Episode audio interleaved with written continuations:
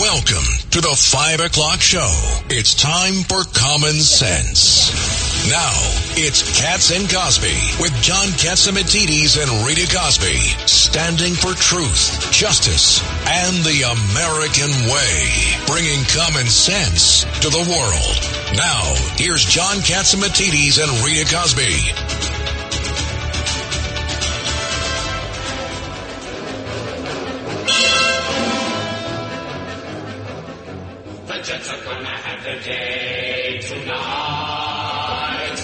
Well, and this is a little music, John, because of Chita sad, Rivera. It's a sad day today. Chita Rivera, and her first big uh, show was West Side Story, you think about. I mean, she was an, a legend, uh, always vibrant, always fiery, and what a talent.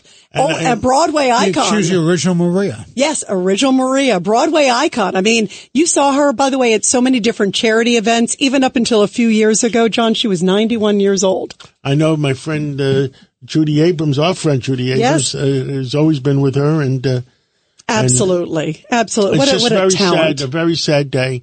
All right, but we do have some happy days. Today is... Uh, Uh, Andrew Giuliani's birthday. Happy birthday, Andrew. How awesome. We love Andrew. Part of the W A B C family and great guy. And uh, what else? Um, and lots of stuff happening. By the way, later on in the show, we're going to be talking, John, to Sid Rosenberg, our own Sid Rosenberg, who's Sid over in Rosenberg Israel. Sid Rosenberg is going to be calling in from Israel. It's yes. going to be one o'clock in the morning. And we're uh, going to wake him up. Wake him up. Wake him up, Sid. We're going to wake him up. I can't wait to hear what it's like on the ground, because we're seeing it from here, John, but to get a sense from what it's like actually over there, thousands and of miles away. Sad news, too. The city council has oh. overruled Mayor Adams. Speaker Adams has overruled Mayor Adams. It's Ad, it's the Adams family, I it's guess. The Adams family. Just, but it's going to be very family. sad, and family. We're going to have the uh, Chief of Patrol show uh, on uh, about five thirty uh, to tell us what the heck they're going to do now. Yeah, boy, that I mean, that is so terrible, John. You you said it yesterday when we talked about what this does to security in the city. Yes, and that's and what the bottom line. In the studio with us, Judge Richard Weinberg and. Uh, Uh, Craig Eaton, and he looks great. He lost uh, almost twenty pounds. And, Craig, you look great. Thank you, John. Thank you. Trying to get healthy, trying to get back in shape for the summer. You look great. You look. Oh, my God. You're an inspiration to every New Yorker, I'm telling you. Um, and speaking of, John, crazy stuff that's going on in the Middle East, we just heard a little bit ago from President Biden. He said... He knows he's going to do something, but he hasn't said what it is. But he hasn't he, found the empty well, tank set to bomb. Yeah, yeah, exactly. Well, will he call Iran and say, "What could I bomb that won't hurt anybody? Look good and yeah, won't hurt mo- anybody?" Mother, may I? Well, you know what the scary the scary thing is? It's he's scary talking about the border true. now, but he's talking about the border. He's going to close the border. He's going to do all these things as we get closer to Election Day. Yeah. And you know what? And, and it's not in his heart. It's not what he's been doing for the last nine months. And we're but now all of a sudden, now all of a sudden it's election day, yeah. so he wants and to make everyone election, happy. And after the election, he'll go back to business as usual. Exactly. But I hope the, the hope the, the public is smarter than that. Yeah. By the way, he also said, Biden today, speaking of which, Craig, to your point about politics, he said, I've done everything I can on the border. I, I, I what does he think? Like we're uh, we're like living in La La Land. We see the pictures. It is so obvious that he has not done anything about the border. How about enforcing the immigration laws? How about keeping Remain in Mexico? How about not releasing the people in the masses of hundreds of thousands and millions on parole where they won't get a hearing for eight years? Well, now we have Alan Dershowitz, yep, and one of the greatest uh, professors of law ever. Ever. And he's got uh, a new book also, War Against the Jews, another big bestseller. And Professor Dershowitz, uh, there is so much I got to talk with you about. First off, UNRWA, this group, this is this U N agency. This U N agency, it turns out that they had, they're saying maybe twelve hundred people in this agency have some ties to Hamas, and some of them actually facilitated the October seventh attack. The claims are R P Gs, even taking some people hostage. Look, I wish people had read my book uh, twenty years ago with the case uh, for Israel. I talked about UNRWA in that book, and I talked about it as a basic front for terrorism and for Hamas. And uh, those of us who have been studying this issue have known that UNRWA, along with other organizations, along with the uh, the, the uh, Red Crescent, along with Doctors Without Borders, uh, along with many, many other international organizations, have been doing the work of Hamas for years and years and years. Now, the idea that thirteen hundred of them would actually be associated with Hamas just shows stupidity. They could have hidden their association a lot better. And I'm sure there are a lot more than twelve people who participated in the events of October seventh. I'll bet it's more like seventy uh, or seventy-five. Um, look, America shouldn't be giving a penny to UNRWA. We should be creating, first of all, there shouldn't be a special organization for Palestinian refugees. It's a disaster because it keeps them as refugees. Remember, they were refugees seventy-five years ago. There's a statute of limitations. Integrate them. At the same time that seven hundred thousand Palestinians became refugees, seven hundred thousand Jews became refugees from Arab countries in North Africa. And Israel integrated every single one of them into the population, whereas UNRWA has kept them in these camps uh, and, and tell them, you're still refugees. You have a right to go back to Israel. The, the UNRWA schools are, are, are, they could be Nazi Germany schools. They teach their students mathematics about if you kill one Jew and you kill seven Jews, is that eight altogether? You know, everything is about killing Jews in Israel and UNRWA. So the organization itself ought to be deemed a terrorist organization. It ought to be banned. Forget about defunding. It ought to be banned. But not a single American penny should go there. There should be a relief organization for Gaza, okay, but not one that's affiliated with Hamas. Uh, Professor, we, we agree, but... Uh, ever since like two thousand six, hasn't there been reasonable peace among the Palestinians and the, and the Israelis? They all, they all went to work every day uh, until Iran pushed the button on the Hamas. Yeah, and not only that, but there was a ceasefire, and you know, I mean, people were going, people were going to hospitals. Yeah, people were going to work every day. They were working with each other. And and, no. and and these these crazy Hamas people, uh, Iran fed them the money on conditions that they go and kill. Yeah, but I think the worst problem is who's marching for Hamas today? Not my children and your children, but my friends' children and grandchildren. People I know, Jewish kids, um, Protestant kids, Catholic kids, are marching with Hamas. In the same way that kids from Princeton and Harvard and Yale marched for Hitler in the nineteen thirties and Stalin in the nineteen forties and Castro. Are they mar- marching the for Hamas or are they marching for marching the Palestinians people who are suffering?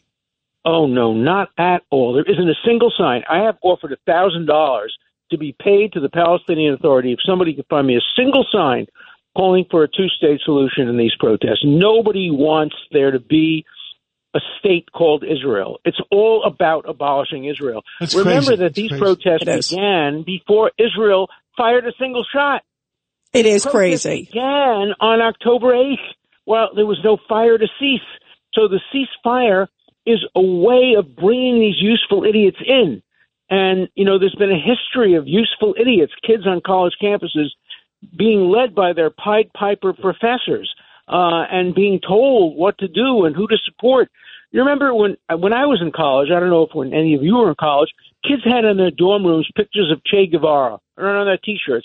Mm-hmm. Che Guevara was a mass murderer, but he was a left-wing supporter of Fidel Castro, so these useful idiots were putting his pictures up, and now they're putting up pictures of Hamas leaders and And, and, and, and, and others. You know, there was a poll that showed that a substantial percentage of young kids admired Osama bin Laden, the man who killed three thousand Americans just blocks away from where you are. It's, it, you know, there's no underestimating the stupidity of college kids. It's disgusting. Who are influenced by their professors. Not all of them. There are some great kids. I taught many of them, and there are many of them now who are fighting back against this.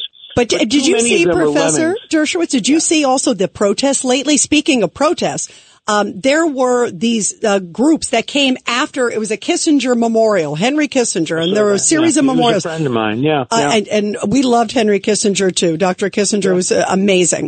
And Doctor Kissinger, here they're honoring him after his passing. They are shouting at the attendees at a memorial saying, we're going to burn your house down because yeah, they were yeah, Jewish. Yeah. Th- it was frightening to see that. And it's Temple Emmanuel, which is about the least Jewish Jewish institution in America. I mean, it is so reform.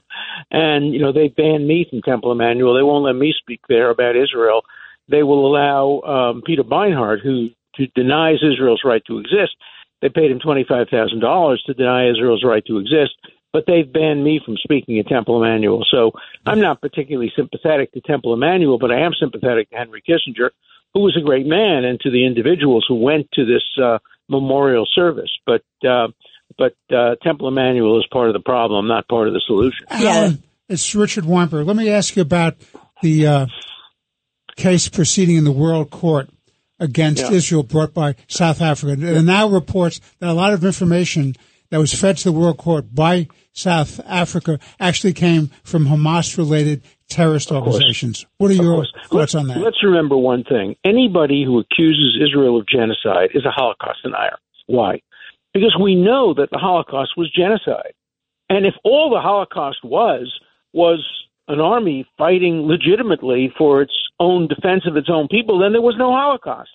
Uh, and there was no genocide. Remember, the word genocide was developed to describe the killing of six million Jews. And now to accuse Israel of genocide is to essentially say there was no Holocaust. And the International Court of Justice should never have taken the case.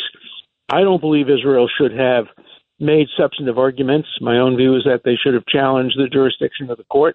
They still can. I didn't like the decision. Better than a decision that would have said you had to have a ceasefire, which Israel would have ignored.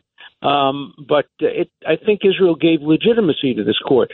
And today, the opinion wasn't so terrible, but a year from now, there'll be an opinion. Two years from now, there'll be an opinion, which will be terrible.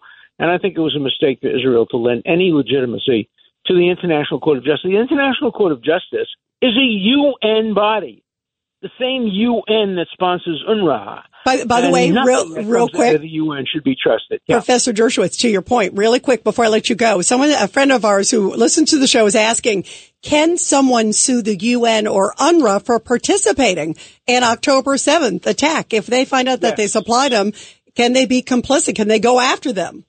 Yes, and I think organizations um, that there are a few of them, the Brandeis Center, Lawfare, uh, could go after U N R W A uh, and members of U N R W A for Uh, facilitating terrorism.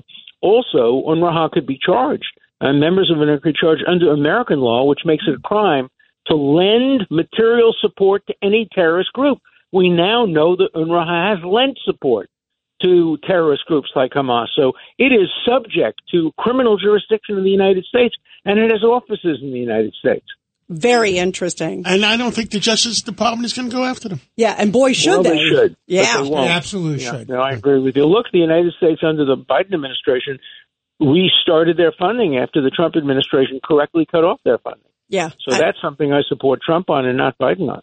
Professor Dershowitz, thank you very much. Great to have you here. Elizabeth, thank keep, you. Keep fighting for okay. justice, uh, yeah. Professor. And send my regard to Sid, please. Yeah, I will. Yes, we will. Absolutely. Bye. And, and uh, what do we have now? Now we have uh, Lieutenant General Keith Kellogg. Uh, of course, he was former national security advisor there under the Trump administration. And General Kellogg, all eyes, of course, on what is the U S going to do after this Iranian proxy group takes out three Americans, kills three Americans. And wounded a lot. And wounded a lot. Over forty. forty, exactly. What are we going to do? The president just said a few minutes ago, General Kellogg, that he knows he's going to do something. He didn't say what. What do you think he should do, and what do you think he will do? Yeah, well, look, thanks, for Rita, for having me on. Look, the attacks in the Middle East have been relentless. There's been over one hundred sixty. And they keep talking about deterrence. Deterrence means stop, and there's no deterrence. You know, deterrence in President Biden's mind is he says the word don't. Well, that's gonna not going to work. There's three pieces to deterrence. It's communications, what your intent is. There's credibility and there's capability. You know, we're only doing one of them, and that's the fact that we have pretty good capability. So I think what's going to happen is you're going to see a window open here, an attack window by the United States within the next twenty-four to forty-eight hours. That's based on my experience. Get your forces set in which you're going to do something. And then you stack your targets. When you do your target thinking, you stack them in tiers, like tier one, tier two, tier three. The tier one and tier one targets to me are those in, inside Iran. The supreme leader, leader of the Quds Force, Ismail Ghani, or uh, the Fordo nuclear facility. The tier two would be the Bashad, which is a spy ship in the Red Sea, which is targeting ships as they go through the Red Sea. Target tier level three is attacks inside Yemen or inside uh, Iraq or inside Syria.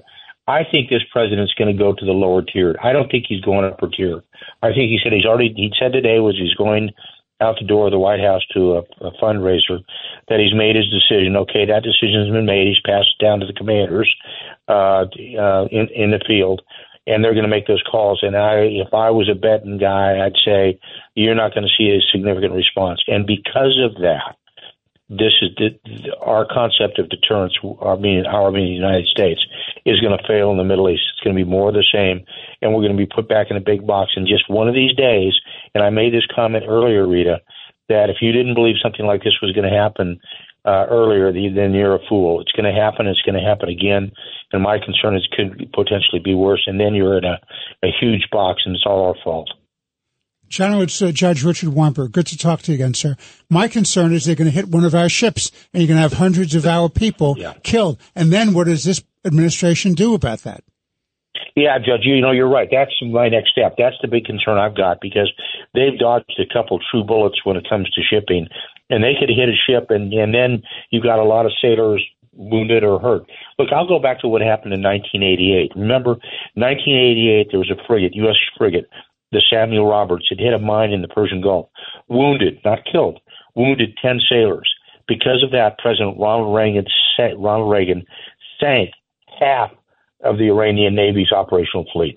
That sends a message, and that's what you have to do. You know, these people are not Jeffersonian Democrats. Okay, they they need their respect for us, and we need to prove it and and, and provide that that level to to them. And they're not. They don't want to start a war with us. They're going to back off. They did it with Soleimani. They did it under Reagan. They do it again if if uh, we're able to hit them hard. They're not going to do it, though, Judge. I just it's not in this administration's D N A to do it. Lieutenant General, this is Craig Eaton. You know, my biggest concern here is look at what's happening over there. But terrorists are walking through the border every single day. People that, that are coming here to destroy America, to destroy Americans. And it's only a matter of time when the war is on our territory here, on our turf. You know, you know Craig, I, I would say when somebody asked me the question, I said, what are your five national security issues that you're concerned about? And I, was, I always say five, because that's how many fingers I have in one hand. Yeah, I think the biggest one is our border. Second is the state of the U S military, which I think is declining. Then the regional areas, both Europe, the Far East, and the Middle East. But the biggest issue I believe we have is trying to secure our borders. And you're absolutely right. The amount of gotaways, in other words, we have no idea where they went to, and the amount of people that have been on the terrorist watch list that have come through the, the border is staggering. And and the, they keep talking about legislation. They don't need legislation to do it. Go back to the policies that Trump had. We didn't have any legislation. He just used it by executive order. The Remain in Mexico plan, or how they treated, you know, the, the illegal immigrants that were coming across. There's a way to do it, and they're just continually pushing us down the road. And you're absolutely right. There is really no border, and we're just asking for big problems later on. Yeah, we definitely are. And yet he still kind of said today, we're doing everything we can do, which is just obviously that is not the case. Pure, pure I, I'm really concerned about what the heck is going on. And, uh, you know, at what point do we call it a world war, uh, General? Well, I don't think you're going to get a world war. It's a regional war. I mean, I, because a world war with all the nations involved, and I don't think they are. But, but if you don't watch out, you're going to get there. You know, when there was a comment that was made, Secretary Blinken said it's the most dangerous the Middle East has been since nineteen seventy-three. I think he's dead wrong. I think we're in a position right now globally. We're in a position that's like nineteen thirty-eight, uh, when when the, the Nazis were on the march, and they had the Italians and the Japanese as well. And you're looking at something very, very similar, because when you look at the breakout right now of Iran could potentially be in a nuclear power, which could happen with, within a short period of time. When you look what the Chinese are doing and their expansion, and when you look what's happening with Russia and Ukraine as well. And this is it, the problems have compounded. You know, when you have a problem, it's like juggling a ball. When my experience in the White House, you try to put the, the lid on each one you can as fast as you can, because you never want to have to try to juggle three or four international issues all at the same time. They're juggling about five. And I think that's what happens is things drop. And you're seeing that right now. Plus, I don't think, very candidly, I don't think his national security team, Biden's team, is really that good. I don't have, I don't have any confidence in Jake Sullivan. I have limited confidence in Tony Blinken, and it's questionable about Lloyd Austin, Secretary of Defense. We all agree. Wow. Thank you very much, uh, General, and we'll catch up with you again real soon. Thank you. Yeah, thanks very much. Thanks for having Thank me. Thank you, General. Thanks so and, much. And uh, let's take a break right now. When we come back, we're going to find out what the heck is going on in the N Y P D. Uh, we have Chief of Patrol, uh, Mister Shaw, Commissioner Shaw. When you drive a vehicle so reliable it's backed by a ten-year, one hundred thousand mile limited warranty, you stop thinking about what you can't do and start doing what you never thought possible. Visit your local Kia dealer today to see what you're capable of in a vehicle that inspires confidence around every corner. Kia, movement that inspires. Call eight hundred, three three three, four K I A for details. Always drive safely. Limited inventory available. Warranties include ten-year, one hundred thousand mile powertrain and five-year, sixty thousand mile basic. Warranties are limited. See retailer for details. A common sense recap of the day's biggest stories. It's John Katsimatidis and Rita Cosby. Katz and Cosby on seventy-seven W A B C. And we are back here on Katz and Cosby. Well, they did it. The New York City Council overrode Mayor Eric Adams' veto. We're and in deep crap. This is terrible. Bogging police down uh, with all this paperwork and a whole bunch more. It's disgusting. And joining us now to talk about all of this is the Chief of Patrol there at the N Y P D, uh, Chief John Schell. Chief, your reaction. Uh, the mayor put up a good fight, uh, but sadly, and I'm looking, I think the vote was forty-two to nine in the New York City Council. I mean, that it's, I'm so sad for us, and I'm sad for the city, and I'm sad for you guys at the N Y P D. Well, uh, good evening, guys. First and foremost, uh, it's it's a, it's a law now.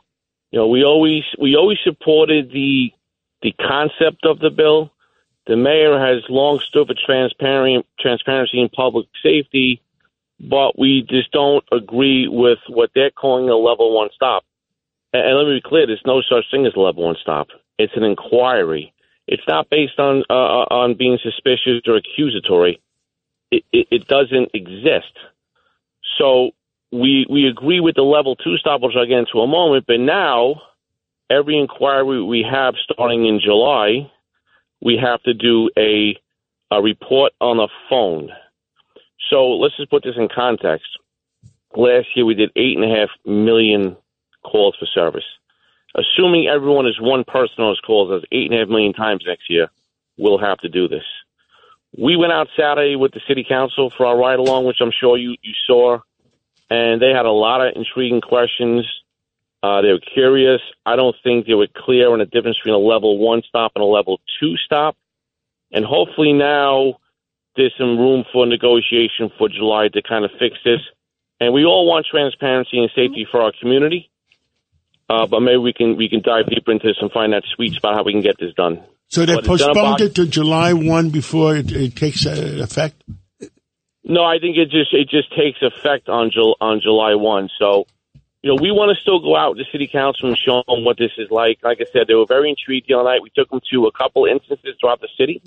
One was a shooting of a poor girl in Queens. Uh, she's going to be okay. And there was fifty, sixty people at this party. So the Detective Bureau had to speak to sixty people and say, hey, did you see what happened? Well, those now, as of the law, those are sixty separate reports we have to do where we have to guess their age, sex, and race. So when it comes to transparency and accuracy, well, we're guessing at these things. So I don't know where that fits into this. Now, how are they going to are they going to have people watching our patrol officers to see and set them up? Well, how, how are they going to know who, who saw who? Well, it come it will come down in July uh, how we're going to document these uh, encounters, I'm calling them, because the level one, again, is not a stop. It's not accusatory. The person is free to go. It's just helping us out find information. One councilman the other night asked, well, what happens uh, if someone loses their puppy? Well, if we ran, ran around a couple blocks saying, have you seen this puppy? And we spoke to ten people. That's ten reports to find the dog. So That's nobody's going to go around looking for the puppy. Well, listen, we will, and we'll listen, we're an agency, now it's law, and we'll be talking to the council for the next couple months. Maybe we can figure something out as we take them out in the street and show them different different inquiries. But we will do our job, and, and we'll, we'll we'll get it done. But in terms of human relations with our police officers, which is paramount, well, now it's going to be a little frayed. Cops are going to be, well, do I talk to this person? Do I not talk to this person? So it's going to take a, a, a toll there. Uh, our response time to calls for service, no matter if you're doing it on a phone, on a piece of paper, if you're doing it during your shift, after your shift, there's an overtime concern now. So we, we have to discuss this further, and maybe we can come to a compromise, we're hoping.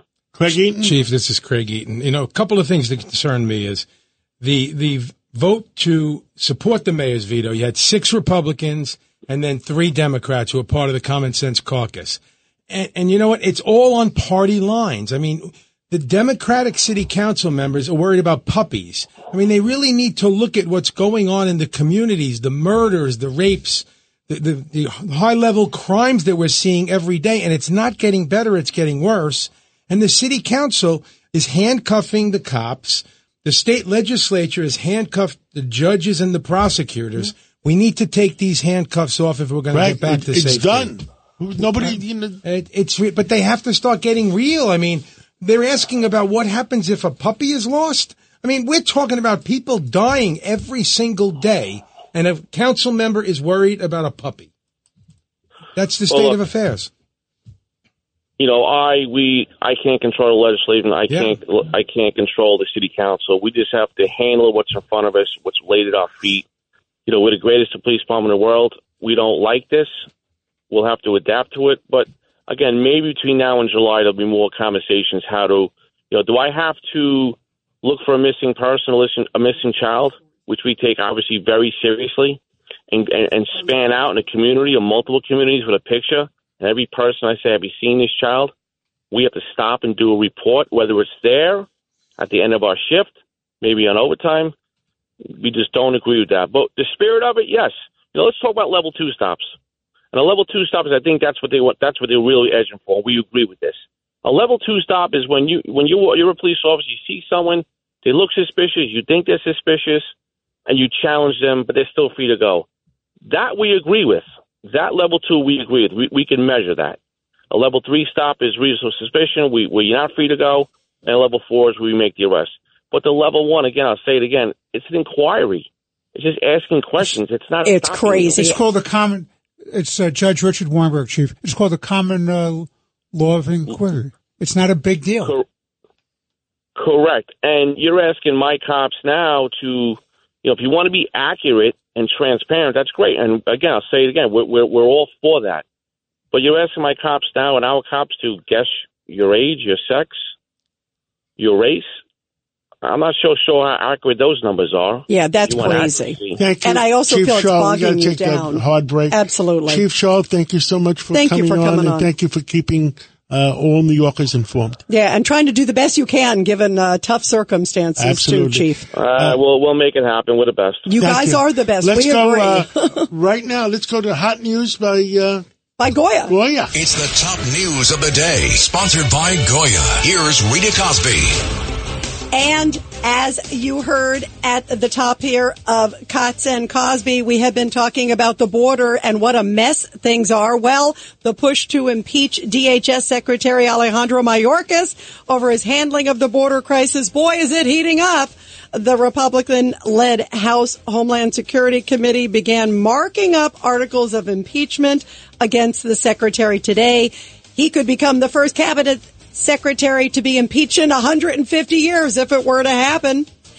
Former President Trump will remain on the presidential primary ballot in Illinois. The state's Board of Elections just voted to dismiss another challenge to Trump's eligibility over his alleged actions surrounding January sixth. And President Biden now plans to attend the dignified transfer of the U S soldiers killed in a strike in Jordan by Iranian proxy groups. National Security Council spokesman John Kirby told reporters just a little bit ago that Biden has now just spoken with the families of the three fallen service members of the troops, of course, that were killed, as we know, Sunday in that drone attack.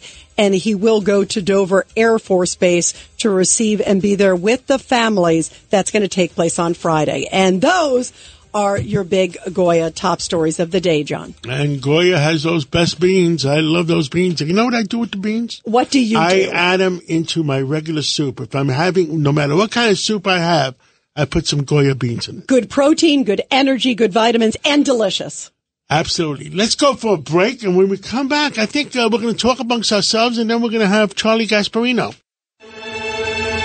You're commuting home with Katz and Cosby. Now, here's John Katsimatidis and Rita Cosby on seventy-seven W A B C. Coming up will be Charlie Gasparino, and Sid Rosenberg is going to be calling in from Jerusalem to tell us what the heck is going on. Meanwhile, Where, where, what's going on in our city? Oh, my, in our city and in the country. Uh, first off, I was guys, a little bit taken back with, uh, with Chief Schell. Oh. And I know, look, our N Y P D, they're good, and they'll make it work somehow. They're the best. But let me tell you something. This city council, I'm disappointed in them. They're, they're tying...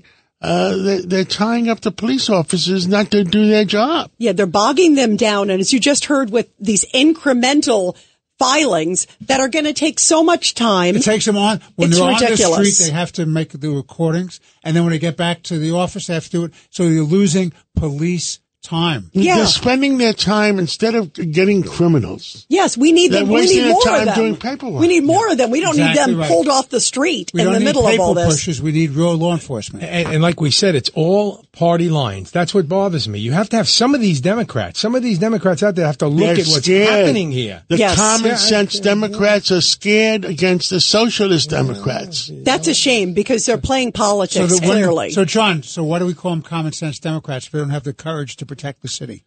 There's a couple common sense. No, no, we did have, we did have uh, Bob Holden, no, who did a great the job. The ones who vote to override Mayor Adams' veto on this. Well, how do you call New York common Post sense? Had yeah, they're the not. I agree page. with you. The New York Post had their pictures on the front page today. And maybe we should put it on our website. I think we should. Here are the forty-two. You know, yeah. here are the ones. There are nine who had the, the nine, courage the nine, to, to help the Adams. Right-thinking people. And, and by the, the way, kudos to Mayor Adams for fighting the good fight. He was trying. Yeah. Um, speaking also, by the way, of legal stuff, guys. Speaker Adams yes. kicks Mayor Adams. Yeah, it's a shame. And hurts New York City, John. Don't forget that hurts line, because that's the bottom yeah. line. Greg? And, and kudos to, to Council Member Kalman Yeager, Yang, and to Bob Holden, who yes. were part of that Common Sense Caucus that voted supporting, you know, the mayor. You know what so, we should do? We should put on the website, John, put on the ones who voted against, yeah, and yeah. here are the ones who voted for. Here are the, the heroes, Republic, too. The six Republicans and the three common sense Democrats. Absolutely. I, I think, speaking of law and uh, justice, you you have some updates on the Fannie Willis case, Fannie Judge. Fannie Willis, the, the, the counsel, the D A in Fulton County in Georgia who brought the, that so-called RICO case against President Trump, she's now the facing twenty-two articles of impeachment to remove her from office because of abuse of power by her. And one of the things that she uh, is that the has, one that was screwing around on her husband or something. no, that's, a, that's the one who who uh, appointed as a special married. counsel who went to the White House for two eight-hour meetings to talk about strategy she involving the prosecution. Boyfriend. The boyfriend. That's well, the boyfriend. The married boyfriend, yeah. right? But talking about boyfriends, let me go to the second one. Yeah, Cori Bush, Cori right? Bush, a congresswoman. Yeah, this is part two. Okay, so she's the one who led the charge. She's part of the squad, led the charge for defunding police. Meanwhile, this woman has the audacity to spend hundreds and hundreds and hundreds of thousands of dollars on her own private security. So while the rest of us can't have law enforcement, police protection, she has private security. And guess where that money went to? Her husband. Yes. And so she's now being investigated for that. So what do these two women have in common? No moral conscience. You know what it reminded me? What was the bodyguard movie? It was Whitney Houston yeah. and Kevin Costner. Yeah. And in this case, it's Cori Bush and the bodyguard, and now they're mu- married. Yeah, but at least the music was good in that show. Yeah, it was. And Kevin Costner was cute, too. So that but wasn't who, who about paid that. for the security guards for Cori Bush? Who paid uh, for those? How about the taxpayers? That's right? what I was going to say. So, the, so, tax- so taxpayers. the taxpayers are paying it, and it's going to her husband. I right. mean... That's why they're you, investigating. You, you can't make this stuff up. So as we're talking about all of these cases and all of these things, also people who've been going after President Trump, there's the other case, and our guest right now is the guy who had some great scoops tied to the E. Jean Carroll case. This is the case, of course, in New York, and this is the woman who says that Donald Trump, quote, sexually assaulted her, that's what she claims, in the nineteen nineties at a Bergdorf Goodman department store. Well, our next guest, Charlie Gasparino, broke a big bombshell on the case, uh, telling the legal team about some connections with the judge and the attorney for E. Jean Carroll. Charlie Gasparino, great to have you here. Of course, the great Fox Business reporter. Charlie, tell us about this potential conflict of interest here, potentially. Well, you know, listen, I, whether it is, whether it's not, I just bring up the facts. Uh, both um, Roberta Kaplan and Judge Kaplan, Lou Kaplan, worked together at uh, at at, at uh, Paul Weiss, the big law firm, for about a year and a half, way back when in the nineteen nineties. This came to my attention. I didn't know this, and I, I'm not even following the case that much, because a former partner said that they knew each other, and they, you know, they they were, at least in his view, you know, they were they, they had some sort of a, you know, a relationship. Now, we should point out, Kaplan says no relationship, never worked on a case with him. You know, it's not a problem. It's it's not a conflict. Uh, it's a big law firm. Uh, on top of that, though, what's also was interesting is the other co-counsel of the firm of, of, of E. Jean Carroll, uh, uh, Sean Crowley, was the clerk for Judge Kaplan.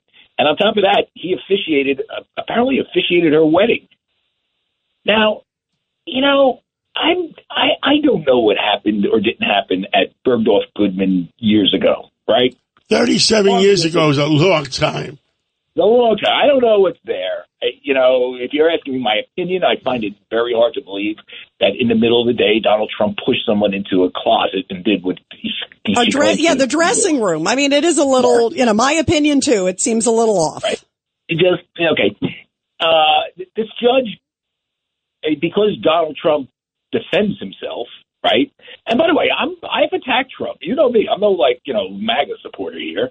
But still, I'm looking at this fairly. You know, Donald Trump defends himself and says, no, the woman's wrong, she's crazy, whatever he said. Uh, and he gets hit with a libel verdict of eighty-two million dollars for for what? I mean, what, what are the damages for saying what he said? And so people are scratching their heads.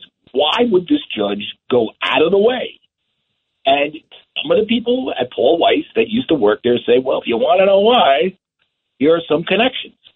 Uh, whether they're, whether you know confluence means uh, is is conclusive is, is is something that people talk about a lot, uh, and uh, is, is is is is a question. I'm not saying it is, but it, it's worth raising as a journalist that is John, Donald Trump getting a fair shake from this judge, and why isn't he? And and let me ask you, Charlie Gasparino of Fox Business, that. Didn't the legal team not know the details, some of this stuff? Like, that wasn't known to them, right, no, until you told up, them? I brought up, no, I brought up to them the Roberta Kaplan connection. Yeah, as that's fact, interesting. When I, brought, when I brought it up to Alina Habba. Habba, Habba Alina Habba. Yeah, Habba. Um, he was like, well, what are you talking about? I'm, I'm reading uh, Roberta Kaplan's LinkedIn um, uh Wikipedia page, and said she got to, she, she didn't get to Paul Weiss until ninety-six, and you know Lou Kaplan left Paul Weiss in ninety-four. He was appointed to the federal bench by by Bill Clinton at that point. And I said, no, that's wrong. I mean, her, and we found out that that was wrong. Her LinkedIn page was wrong. It that is happen. really interesting. Charlie, hold on. We have Judge Weinberg has a question Charlie, for you. Charlie, good to talk to you. Number one, that eighty-two or eighty-three million dollars for this is absolutely excessive. It should be set aside as excessive. They should make an application before Joe. Judge Kaplan to set aside as excessive. That's number one. Number two, the issue that you've come across, the relationship between Roberta Kaplan, no relation to Judge Kaplan, where it's alleged that he was a mentor. That's one of the arguments made. Who knows? But they should make that as a ground for an appeal of this matter. Well, there, now, there which, now, we should point out that Roberta Kaplan came out today, and you know, we asked her that point blank, by the way. And we didn't give her like five minutes to, to respond. We gave her all day. You know, we, this was a story that was worked on methodically uh, when I was, you know, at the Post. Uh, we asked her to comment on the mentor thing. She didn't until today. And she said that there, there weren't um, – that's not that that wasn't their relationship. She denied that was it. Uh, be that as it may, but let me ask you this, Judge. Should, should this just been have disclosed at one point that they worked together at one point? Absolutely. In, in, in, in Absolutely. a case, I mean, just, I don't care if she's the mentor or the mentee or or they never said hello, right? I don't care. I, but I, we quoted someone who said a little bit more than that. Just trust me. Who's a former partner at, at the firm, and you know he's an, he's a, this guy is a name. I'm not going to say who it is. He's he's a real thing. This was, and by the way, this came to me. I didn't, you know, this is someone who who's reading the papers and you know thought and reading the media and thought it was kind of odd that this hadn't been brought in up. Excess of caution. If I were in a similar situation, I would have disclosed yeah. it, Charlie. Yeah, at least put it yeah, out and there. Say, and just say and just say we never talked. You know, we barely knew each other. I don't know, whatever. You know, just you just get it just out put there. It out, just get it out there. Put it on the record. But the fact that it never came out is a problem itself. Yeah, I think it's yeah. interesting. Absolutely. Yeah, it, it, it, it, and it only came out because someone alerted me. At, right. You know, Why didn't they put it out never, there? Right. Uh, there's something. It just, you know, the thing is, Charlie, where we hear that. Uh, we were just talking about Fannie Willis. You're, you know, it's like there's there's when there's an appearance on it, they should err on the, the side of it as opposed to it not coming out. It just doesn't look good.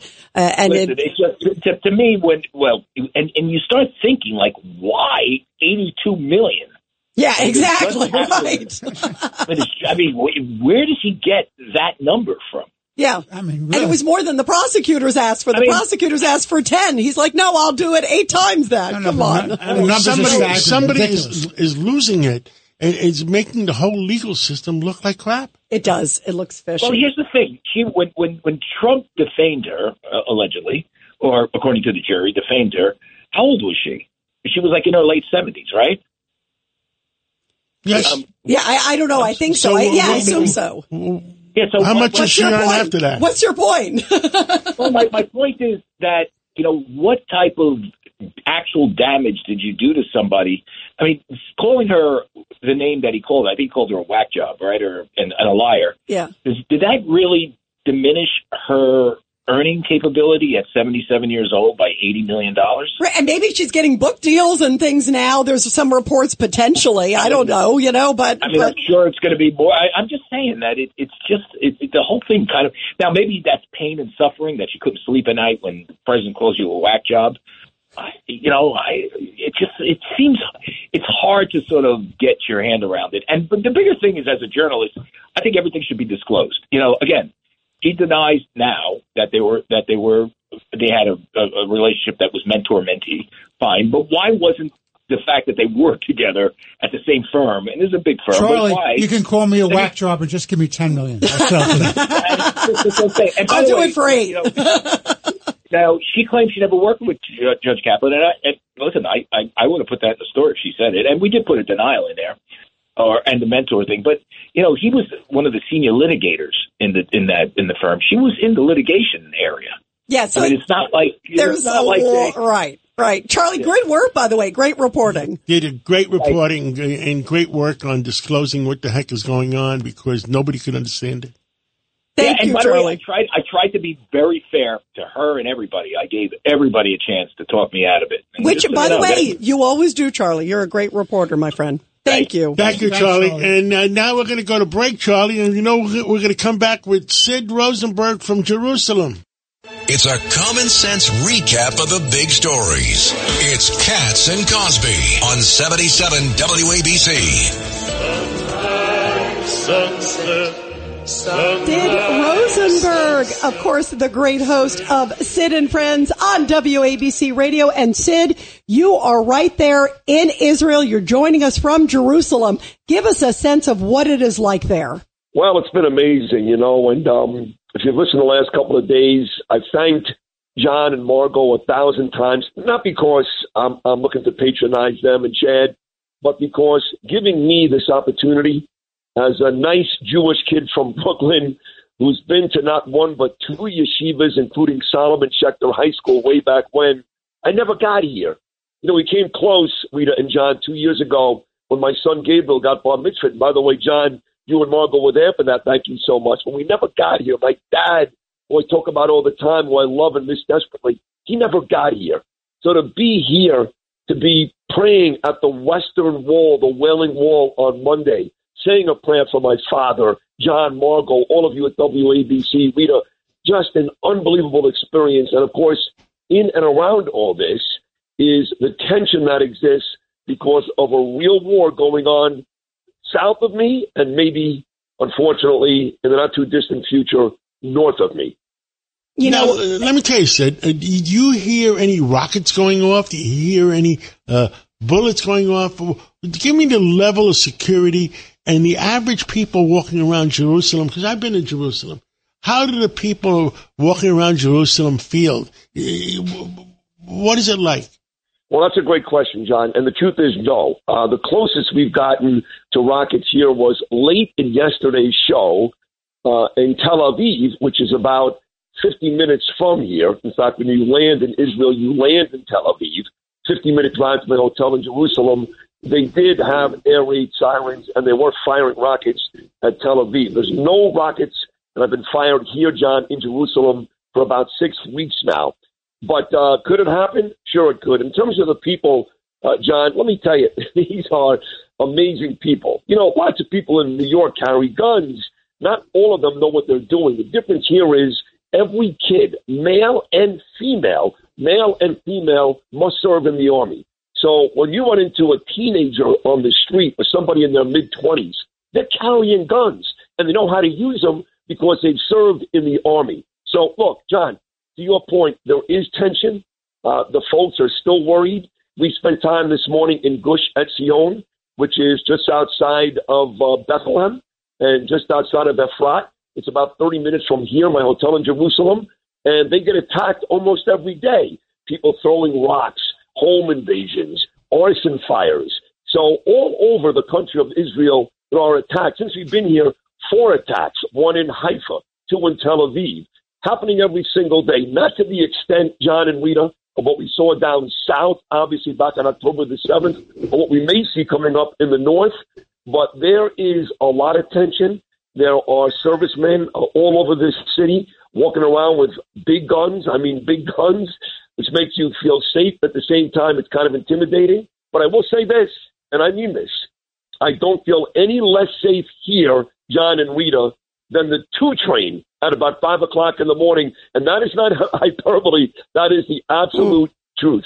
Uh, is everybody going to work every day? Is business is as usual in Jerusalem, uh, uh, or are there higher tensions? Everybody goes to work every day, but another really good question. So when I walked to the Western Wall, John, a couple of days ago, we walked through something called the Arab Quarters or the Muslim shops. And these are um, these are shops that are open basically twenty-four seven, that sell trinkets, that sell memorabilia, all those things. They are completely shut down because Jewish people uh, in this town are no longer spending money at these Arab shops. And gotcha. Don't forget, this happened October the seventh. They couldn't afford to stay open. So those Arab shops on the walk to the Western Wall, they are closed down. It looks like, John, the Upper West Side, rent signs everywhere. So, wow. uh, but Jewish people, they get up every day, they go to work, and I'll, and I'll say this, they say the same thing to me in the street. It's anecdotal, but I've talked to a lot of people, women, children, adults. They are not afraid. They are not afraid. They don't like it. They don't want war. They're very anxious about what could happen up in the north between Hezbollah, Lebanon, and the new attacks. But uh, they are not afraid. They go to work. They go out at night, they party, they dance. My hotel is right down the block for a bunch of very, very active restaurants and nightclubs, and people are having a great time. And it's business as usual. Israelis are not afraid.